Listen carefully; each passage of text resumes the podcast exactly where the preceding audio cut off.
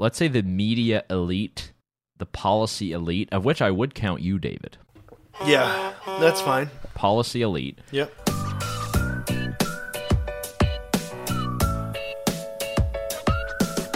Hello and welcome to Consumer Choice Radio. I'm back at the mic, Yael Ososki here, and David Clement is joining me once again here on Saga nine sixty A M and the Big Talker Network. David is back. He's uh, a little tan, a little rested, and uh, wearing his baseball cap.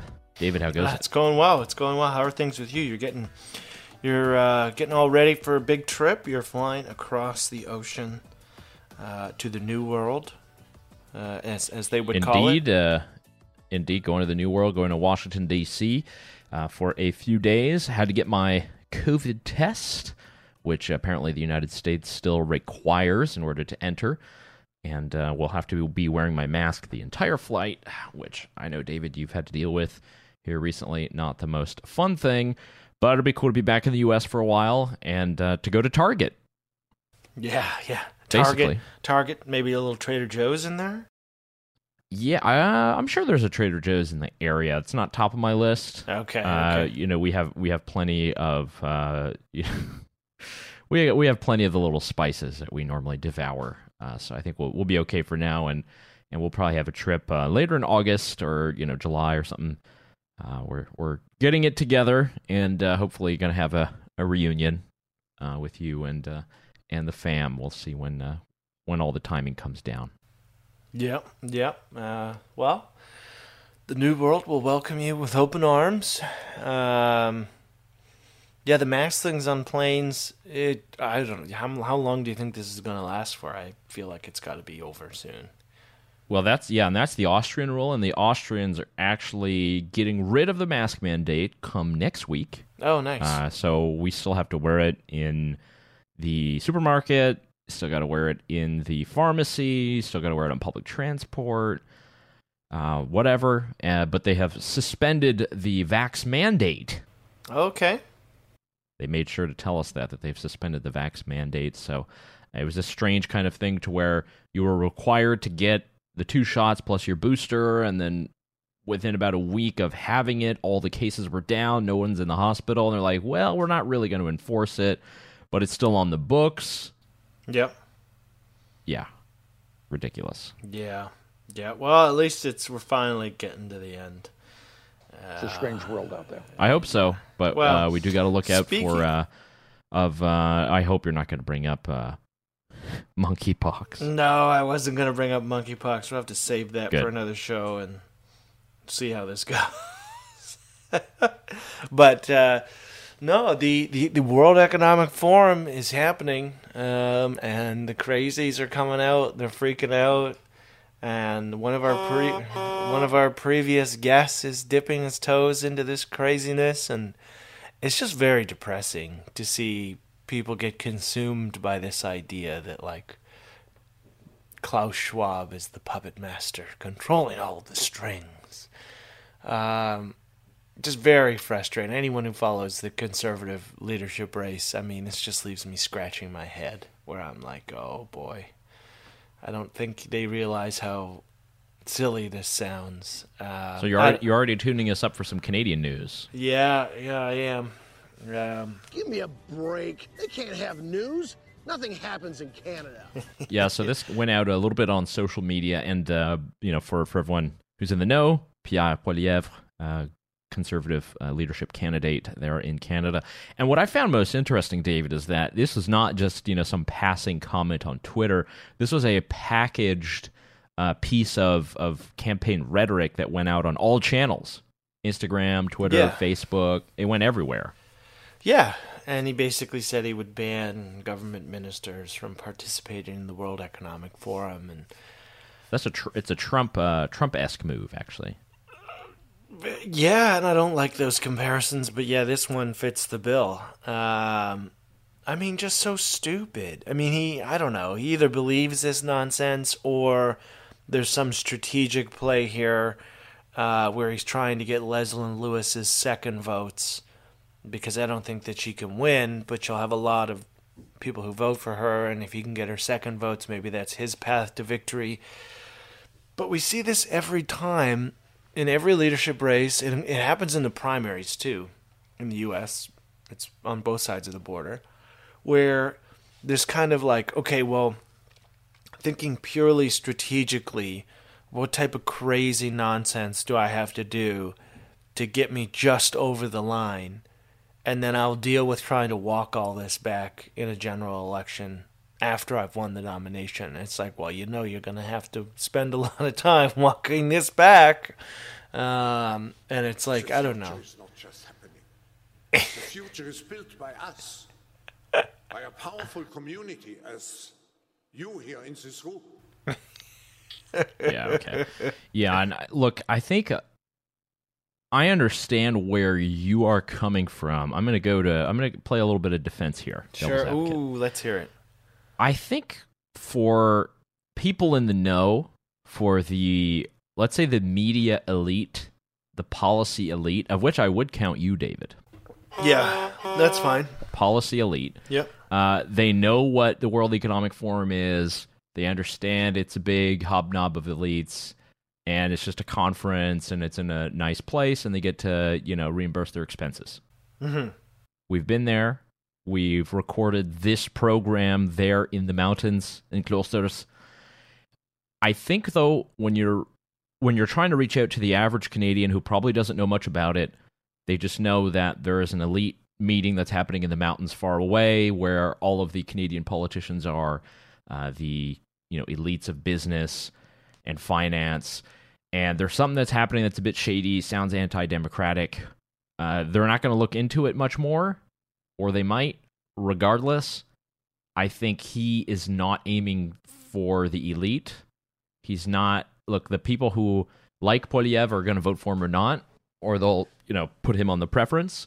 But I think this does reach out to just the ordinary Canadian who's probably sick of the pandemic and everything that happened, and wants a relief. Should it be his opening mantra? No. Should it be his policy that he sets? No, and, you know, maybe he'll, if he ever is elected, maybe, sure, he'll put that down day one. Uh, but what if they invite him to be the star speaker because he brought down Canada's debt, you know, or something like that? Well, you're telling me he wouldn't go? I don't know, and this is the thing, and you're right, but th- you're right about some people maybe believing that this is more than it is. But the question is, why play to that? You can speak to those people without dipping your toes into the loony bin. Um, and I mean, and that's part of the reason why he had so much appeal to begin with, was his consistency, talking about inflation, how things were getting more expensive, how that was squeezing people out of the economy. This is... this. is like the crazy version of that. And it's like, well, why are you doing this? Like, do you actually believe that? I mean, the chair of his campaign is associated with the World Economic Forum, John Baird. It's like, so your campaign chair's a bad guy? Like, what? I th- this is the thing, is it's like, I, I don't know. I I guess I'd give him the benefit of the doubt that I don't think he actually thinks that this has that much impact. Uh, but then it's just strategic, and it's like, how depressing is it that this is where we need to go to try and get over the finish line? It's just nonsense. I don't know. And I, I guess... Yeah, but, but I think it'd be interesting, though, because you'll have the... you know, the people who aren't in the actual race, you know, they can call it, you can say it's crazy, how's he doing this? But then to be the conservative politician who does come out and say, hey, I'm actually going to defend these guys, you know, perhaps that could play into, you know, a, a particular part of that electorate. I don't know. Well, I'm not saying he has to defend the World Economic. No, no, no, not him, not him, but someone else, let, let's say Charest comes out. You know, because let's let's be honest, it would probably be him. Yeah, uh, he'd come out and be like, "Hey, this is actually a good group of guys. You know, I've been there a couple times. Uh, had some fun times uh, in Les Montagnes, and yeah. uh, I was able to enjoy with my family." And blah, blah blah. Then he'd have to be. Then he. Then all the, all you got to do is put elite on the posters and put him. Uh, yeah, I'm not sure. Definitely. Yeah, not. But then again, you know, yeah, I agree with you. I think he maybe he's just putting it out in the ether. You know, it's not going to be on every stump speech. Uh, I would actually be very surprised if he mentions it again unless asked. Yeah. However, he's put it out there, so you're not wrong there. Yeah, I don't know. We'll see where this goes. This is just increasing. Well, speaking of loons. Give me a break. They can't have news. No, I'm kidding. Sorts. She stands up in the back of the courtroom with her baby, and she says, Johnny, I love you. Our souls are connected. And he kind of turned and waved, as he does sometimes. And um, everybody waved, and you saw one of the deputies come toward her, and she held up the baby, and she said, this baby is yours. And everybody was like, oh, whoa, okay. And the deputy's like, you're out of here. Is this the Johnny Depp trial? Of course it is. Oh boy, that talk about. I saw. Another... I just saw this clip. I saw this clip, and I saw the woman, uh, which, forgive me, but Johnny Depp is. Let's just say it's it's zero possibility that happened.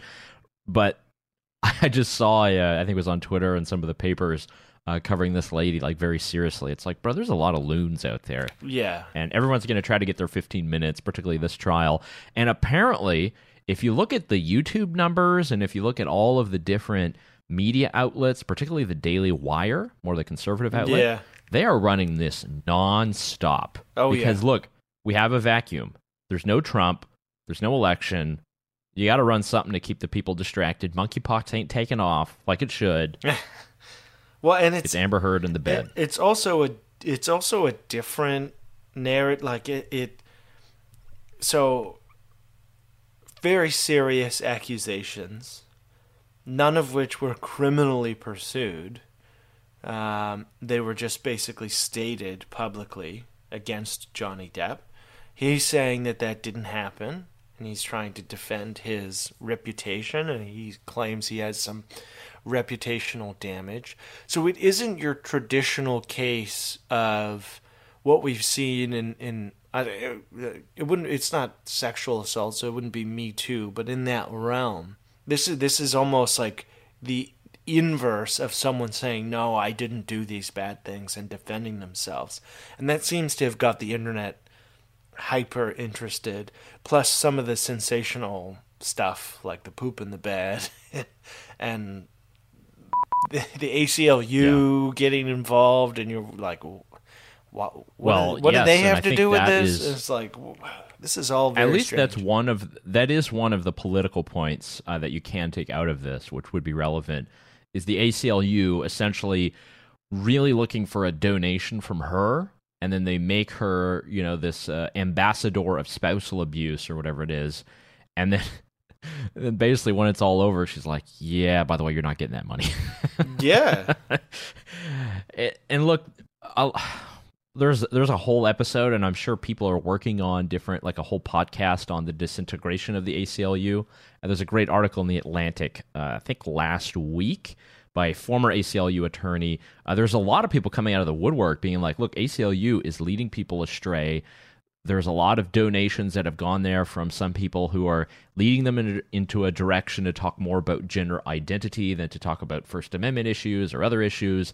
And it's very worrying. And I would agree, because they're not a neutral arbiter and not necessarily the civil rights group, you know, that you can count on in every situation anymore. Well, it's and done. that and that happened with their their social media posts about Roe v. Wade and saying it disproportionately impacts the L G B T Q community. And there were a bunch of gay men on Twitter who were like, we are allies and we support a woman's right to choose, but this doesn't impact us at all, guys. Like this, this is not, this it's is not our, this isn't, yeah, this is not our thing. Like this is about a woman's right to choose. When did we forget that? Um, Yeah, just yeah, like when it becomes uh, advantageous politically, I guess that's uh, kind of the way it it shakes out. Well, I, it's just the dangers of mission creep in the nonprofit world, which could be a whole show. There you go, yet another episode. All right, we'll get that together.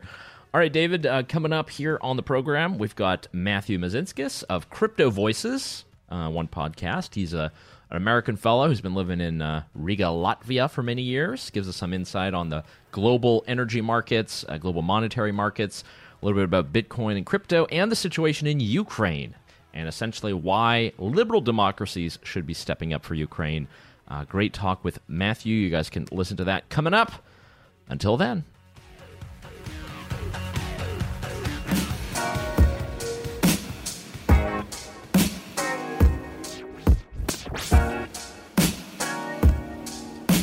And welcome back to Consumer Choice Radio, broadcasting across North America on Saga nine sixty A M and on the Big Talker Network.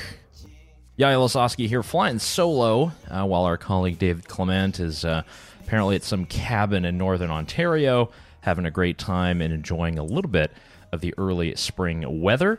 Uh, but we're going to have a good convo here. We're speaking with Matthew Mazinskis. He is the host of Crypto Voices, a podcast on economics and money.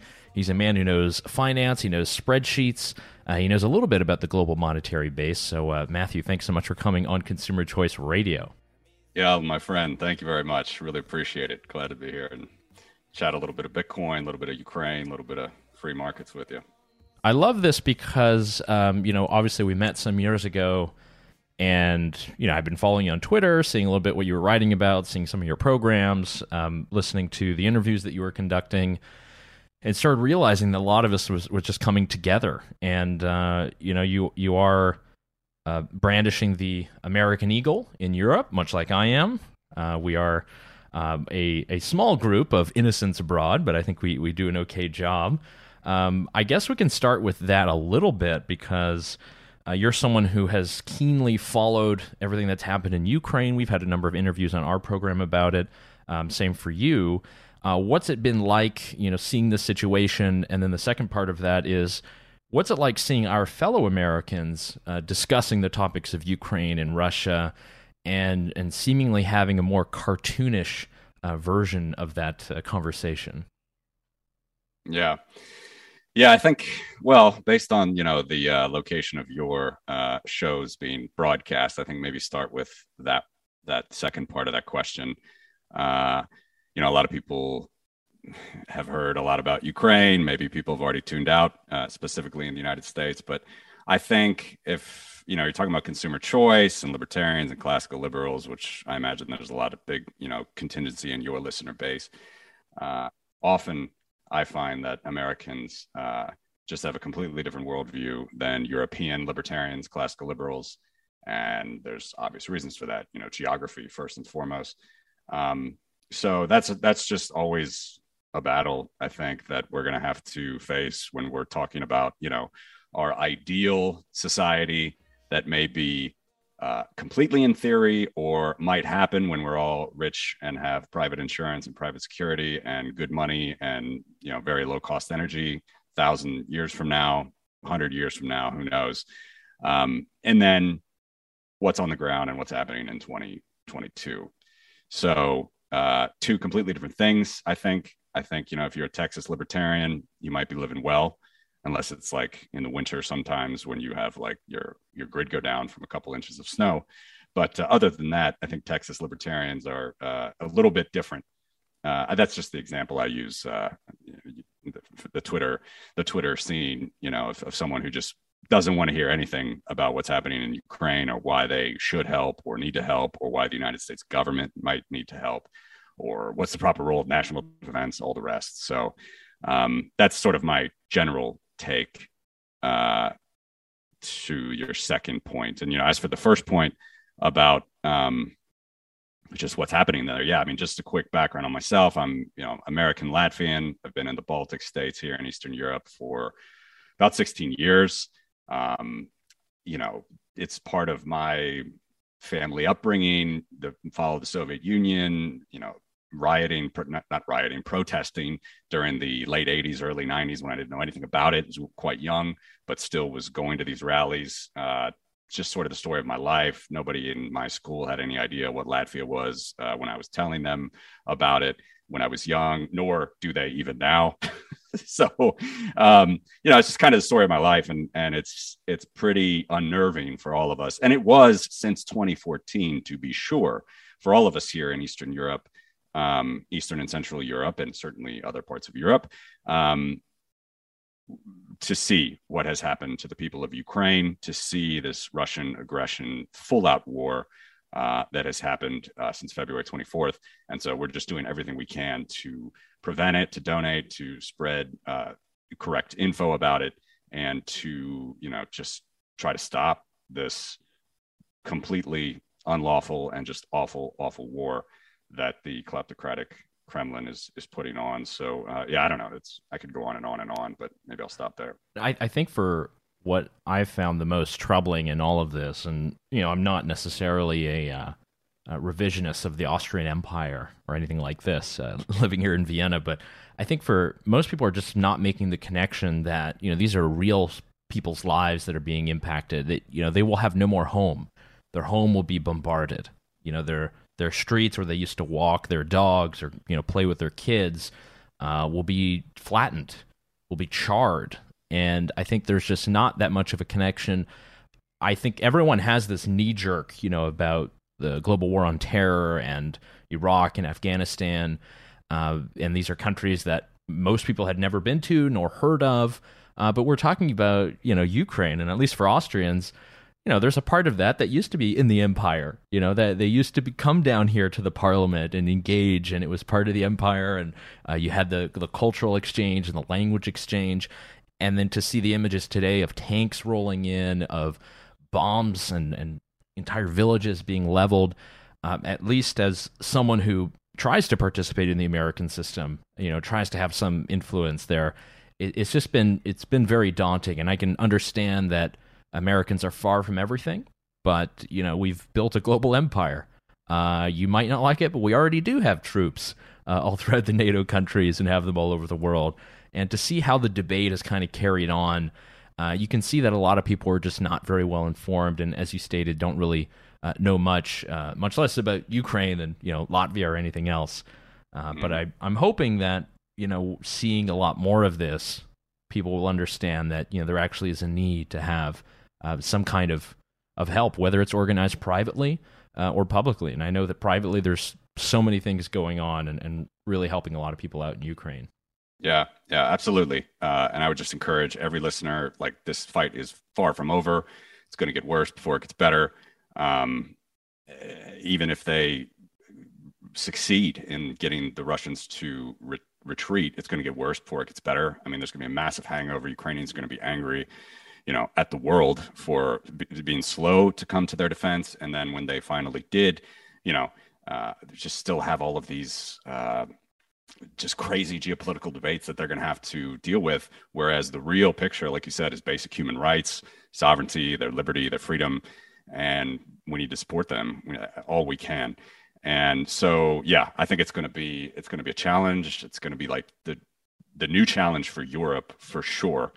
Um, every, you know, lines are literally being re- redrawn. I mean, uh, the geopolitical structure of the world is being rethought, and it's going to have implications for China. Uh, it's going to have lots and lots of implications in the future. So yeah, it's just a huge, huge deal. And one more just quick, uh, piece there, which I think you see, uh, back to the libertarian sort of debate or classical liberal debate. And you have this from, I'd say, just general, uh, Republican versus Democrat, or how how should we sort of view this whole situation in Ukraine?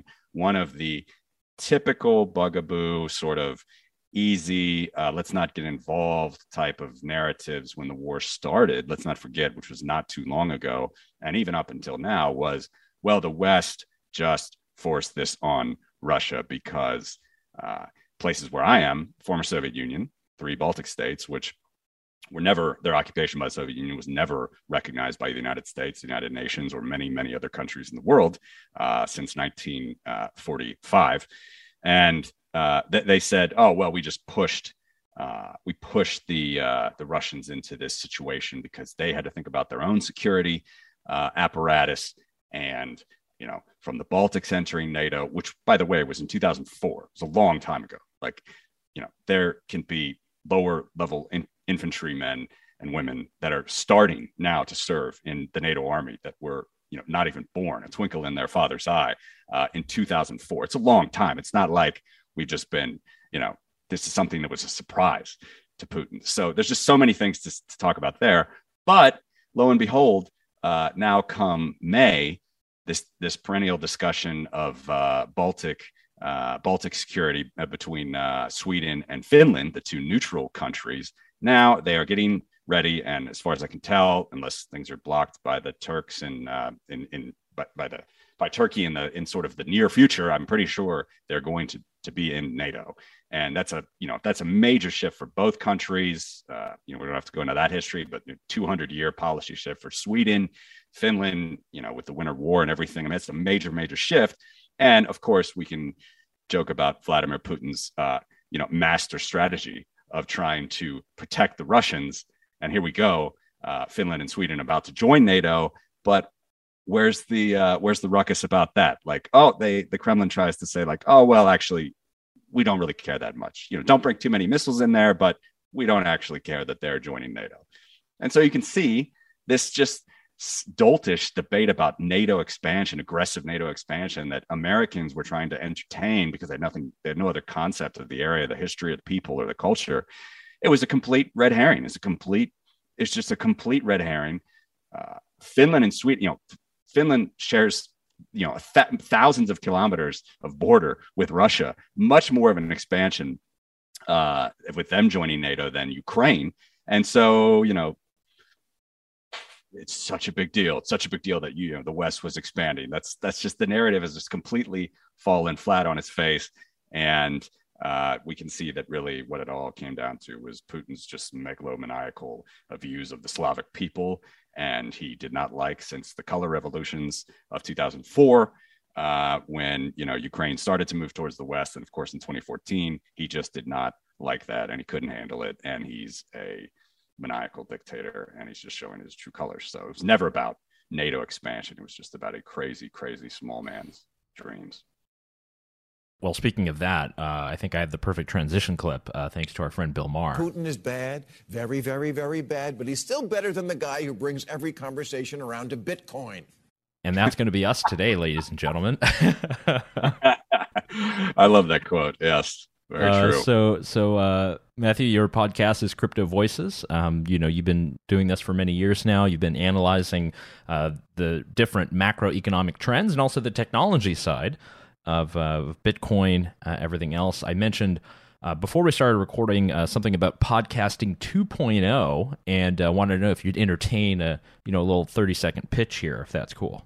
Yes. Please. All right, so Consumer Choice Radio, we are Podcasting two point oh compliant.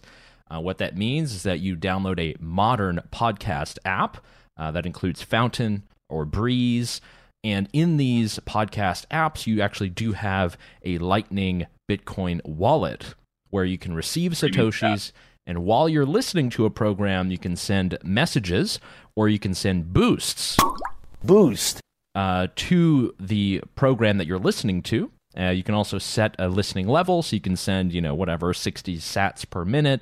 Uh, you can do a boost one time of a couple of thousand.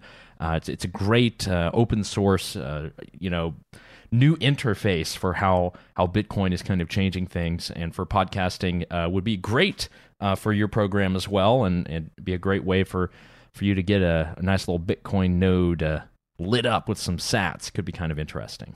Yeah, yeah, absolutely, man. Streaming sats. I'm. Uh, it's shameful that I haven't gotten around to that on the show, but uh, we'll. Uh, you know, we have like on Twitter. I got you know the lightning. Uh, lightning addresses and whatnot, but yeah, doing doing uh, podcasting two point oh is probably necessary. But um, yeah, it's been it's been uh, a different focus as of late for the show. I've been doing a little bit more research into um, into a lot of economic stuff. Probably will start streaming soon on on YouTube. Uh, in case any listeners are curious, uh, talking a little bit more less about maybe maybe. Bitcoin only or Bitcoin proper, and, and just talking about uh, sort of general economic stuff, geopolitical stuff, some of the things we were just speaking about with Ukraine. Uh, and then, of course, always in the background, how Bitcoin can uh, can help there. So, so yeah, that's just a little bit about what, what I've been doing lately. So I, I know you're aware of uh, the Bitcoin Twitter world, and I know there there's you know sort of an ongoing rhetorical battle about uh, crypto versus Bitcoin. Uh, you know, as an organization, you know, it is something that we do lobby on. Uh, we don't necessarily make a distinction because I don't think politicians know much of the of the difference anyway. Uh, but, you know, that is something that a lot of people are very passionate about, and I understand it. And we all might be, you know, maxis in our basements with our miners and our nodes. Uh, but when we're dealing with policy, it's a bit different. Uh, I was just sort of wondering, you know, was there a time when you were more interested also in altcoins? Are you still interested in them? Or are you focused solely, you know, with laser eyes on, on Bitcoin and the innovations that are happening there as an alternative uh, to our current monetary system?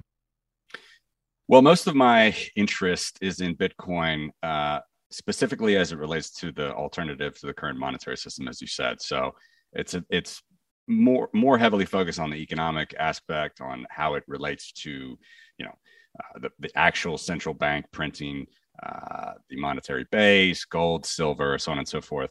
Uh, Bitcoin is just the the big elephant in the room there that uh, completely is economically analogous with those types of instruments.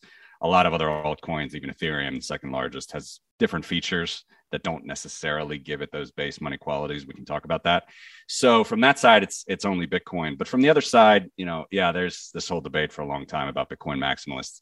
Um, I don't really know how I would uh, define myself, but I I think a lot of libertarians, they're not necessarily Bitcoin maximalists. They're open to anything that can come and help the freedom of the individual, if they can, if that can, you know, expand and widen their, uh, their, you know, their, their own lives, then like go for it. So I kind of like that view, but on the other hand, you know, it's kind of like Nassim Taleb's, like, don't, don't, uh, tell me, show me, show me your portfolio.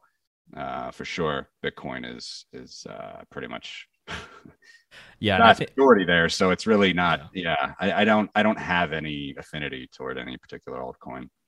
Yeah, and I think so many of these projects, um, you know, we've been introduced to them uh, through just a lot of, of great entrepreneurial people, you know, who are definitely trying to change things and shake things up. And, uh, sure. you know, everyone sees Bitcoin a bit uh, sometimes as boring. And I've, I heard your Bitcoin story, I think, on, on one other show that you were on. And I think is very much the same for, for many of us. We got really excited in the beginning, and then you got all these other things that are flashing by and things are crazy. And then uh, usually it seems like the natural life arc is to kind of come back to the to the boring Bitcoin stuff, uh, especially yeah. once we've seen the innovations and, you know, the lightning part that I was mentioning with Podcasting two point oh, uh, you know, seeing the ability to use that when I get my hair cut, for instance, or, you know, tonight I'm going to the big meetup uh, in Vienna of the Bitcoiners and, and buying beer with Lightning and uh, trying to run a node and do liquidity. And uh, I realized that there's so much that that is happening there that I think most people just don't know because they, they just focus on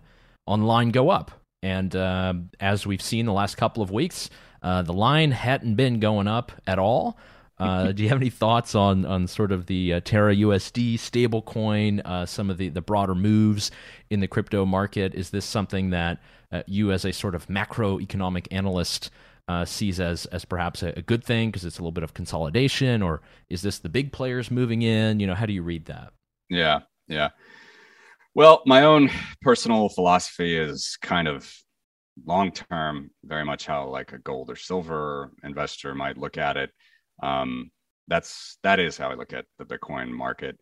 Um, those that want to play and speculate and short and use a lot of futures and leverage, um, obviously free to do so, free to do so with crazy altcoins, which, uh, as we've seen, Terra has proven, uh, Luna has proven to be, um, for those that don't know, is basically a, a Ponzi scheme wrapped around another Ponzi scheme.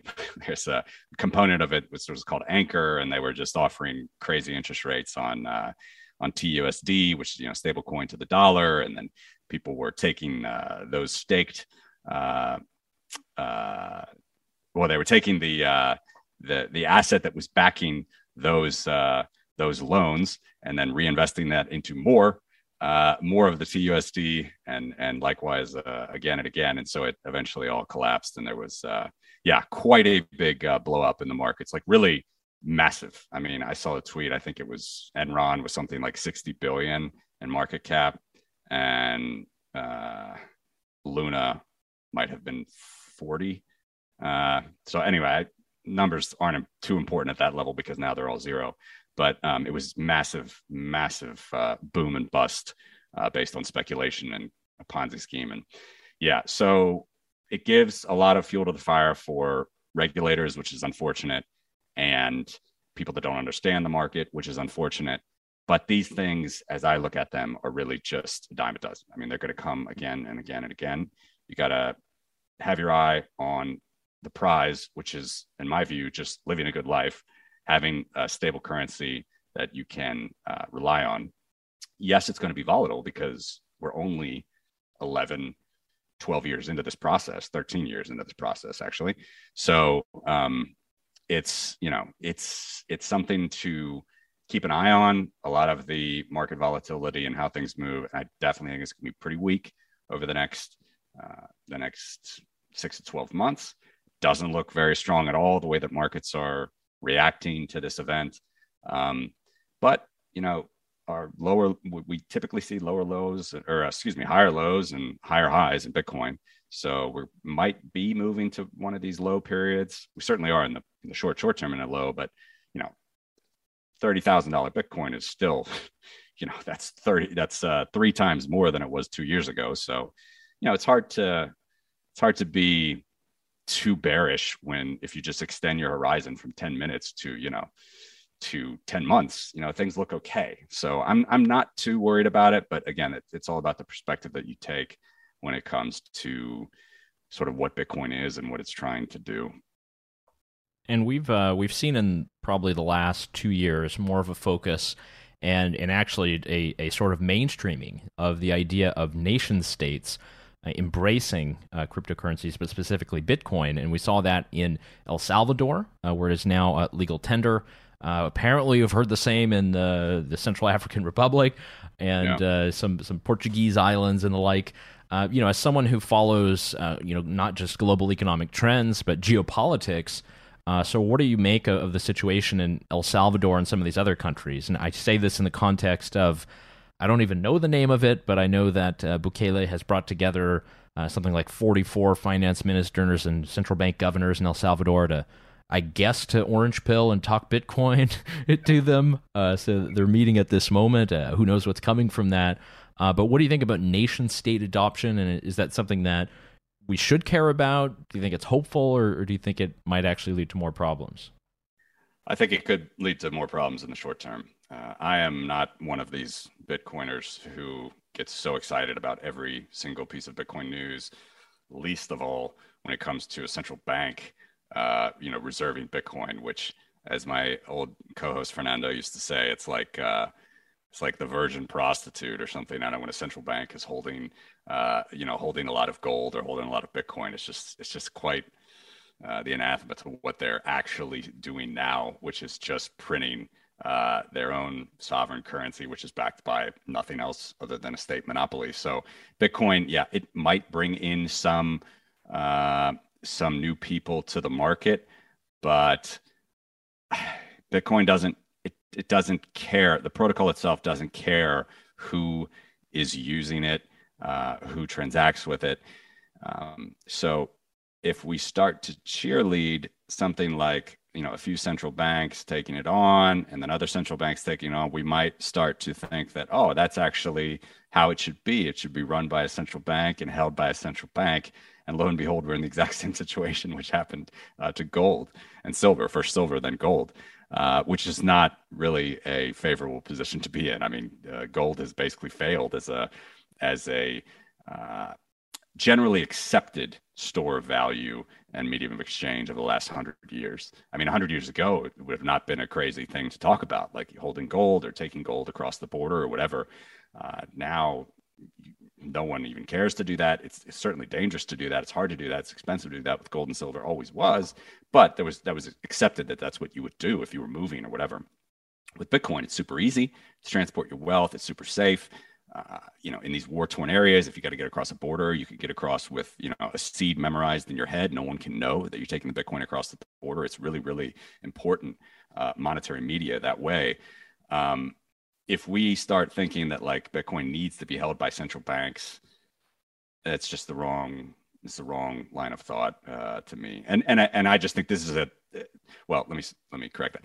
I I I do think that that. could happen in the short term, as many people are going to be excited about that. There's going to be more countries that may maybe even, you know, discriminated against, quote, discriminate against, as Bukele says about, you know, the dollar. Like they've never been helping us anyway. They're a dollarized nation that, you know, using the dollar hasn't helped El Salvador. So he's, you know, he's saying we got to move to Bitcoin. I understand these sort of statements, but if we start to think that that's like the reason that uh, other central banks should uh, hold Bitcoin. It's it's definitely going to help their citizens and whatnot.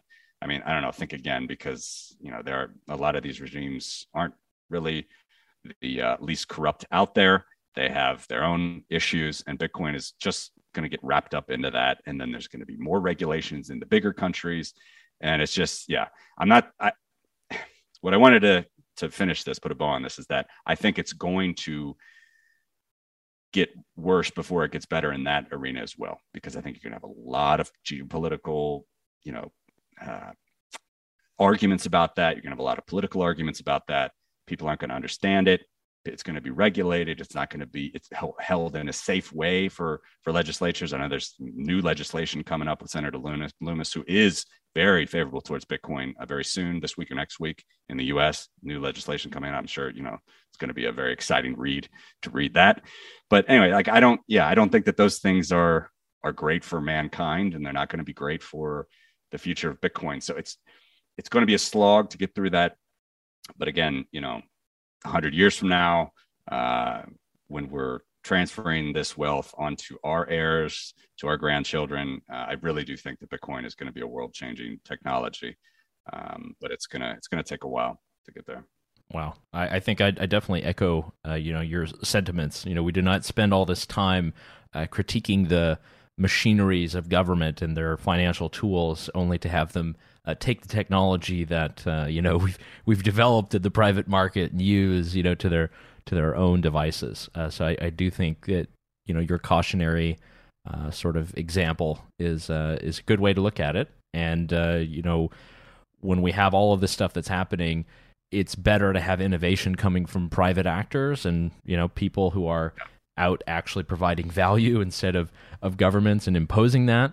Uh, so I, I definitely agree there. I think that's a very strong point. I, you know, there's been far too much cheerleading, uh, particularly when it comes to a lot of uh, what's happening in many of these Central American countries. Uh, yeah, it's kind of strong-arm politics. It's uh, not really uh, the most, you know, liberal of democracies in the world.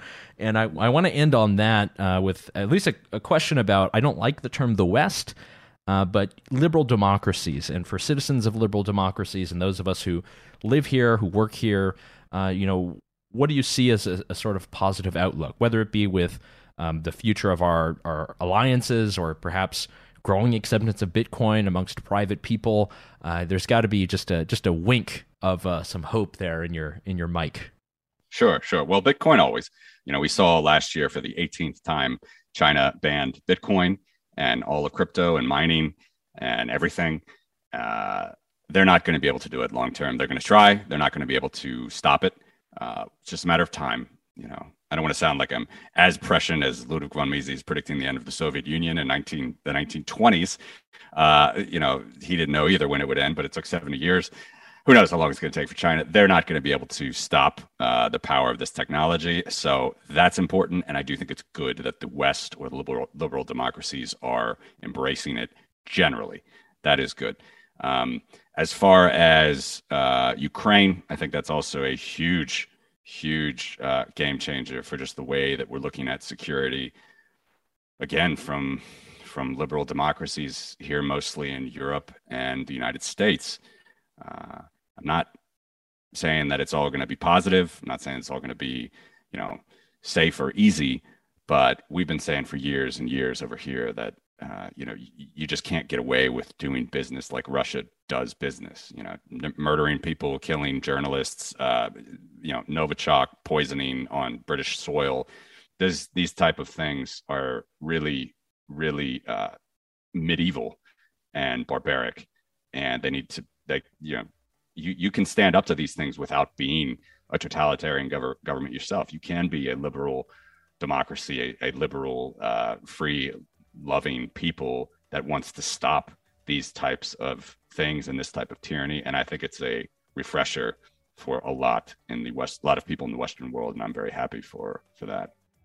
All right. Well, thank you so much, Matthew. We've been speaking with Matthew Mazinskis, host of Crypto Voices, uh, also on Twitter, uh, crypto underscore voices.